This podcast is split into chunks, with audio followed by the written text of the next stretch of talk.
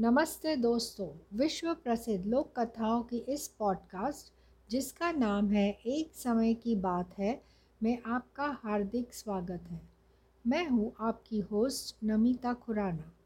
तो चलिए शुरू करते हैं शेख चिली के कारनामे की एक और मशहूर कहानी, जिसका नाम है शेख जी बने दरोगा। एक दिन शेख जी रात को शहर में इधर उधर घूम रहे थे। गाँव से शहर आए थे। न रहने का ठिकाना, न खाने का प्रबंध।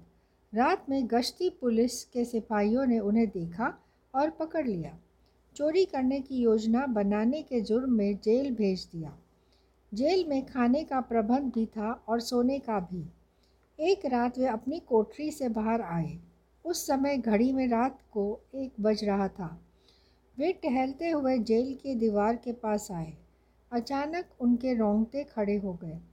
वहाँ उन्हें एक परछाई सी दिखाई दी। वे लौटकर पीछे आना चाहते थे, लेकिन तभी उन्हें अचानक जानी पहचानी आवाज़ सुनाई दी।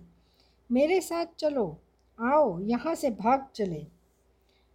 वह शेरा था, एक खूखार डाकू, जो पाँच साल की सज़ा भुगत रहा था। शेख जी झट से उसके साथ हो लिए। शेरा व शेख जी अब दीवार के पास खड़े थे।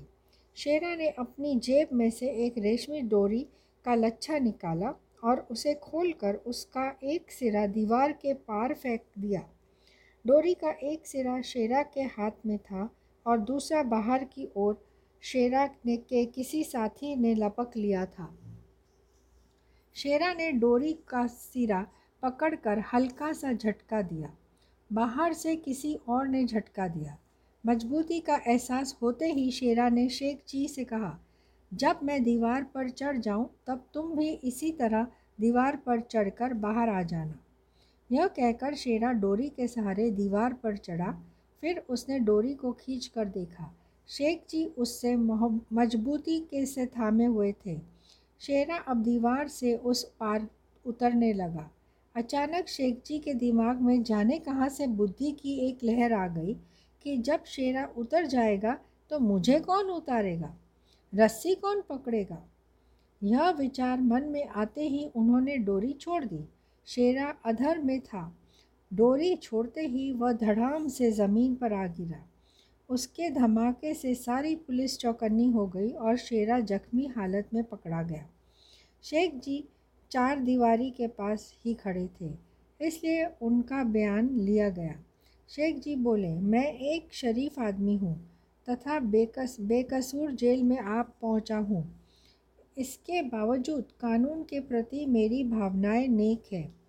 करीब एक बजे मैं पेशाब करने के लिए बाहर आया तो शेरा पता नहीं किस तरह दीवार पर चढ़ गया। जब मैंने एक खतरनाक कैदी को भागते हुए देखा तो चोरी का कैदी होने के बावजूद इसका भागना मैं सहन न कर सका और मैंने एक पत्थर उठाकर इसे पा, इस पार दे मारा। पत्थर लगते ही वह दूसरी ओर गिर, जा गिरा। उसके बाद जो हुआ, आपके सामने है। पुलिस अफसर ने शेख जी को का बयान सुना और बहुत प्रभावित हुए। उसी समय उसने कहा शेख जी जैसे महान पुरुष को इस तरह जेल में रखना ठीक नहीं। उन, इन्हें रिहा कर दिया जाए। वह इन जैसे ईमानदार लोगों की पुलिस में बड़ी ज़रूरत है। अतः इन्हें मैं इस नगर का दरोगा नियुक्त करता हूँ।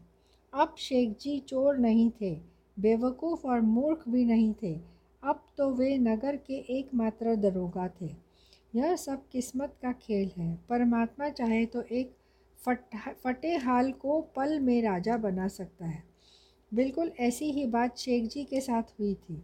अब उन्हें विश्वास हो गया था कि यदि अपनी मूर्खता छोड़कर वह ज़रा भी अकल से काम ले तो सारे कष्ट दूर हो सकते हैं। आशा है कि आपको यह कहानी अच्छी लगी होगी। फिर मिलेंगे जल्द ही एक नई कहानी के साथ। Happy listening.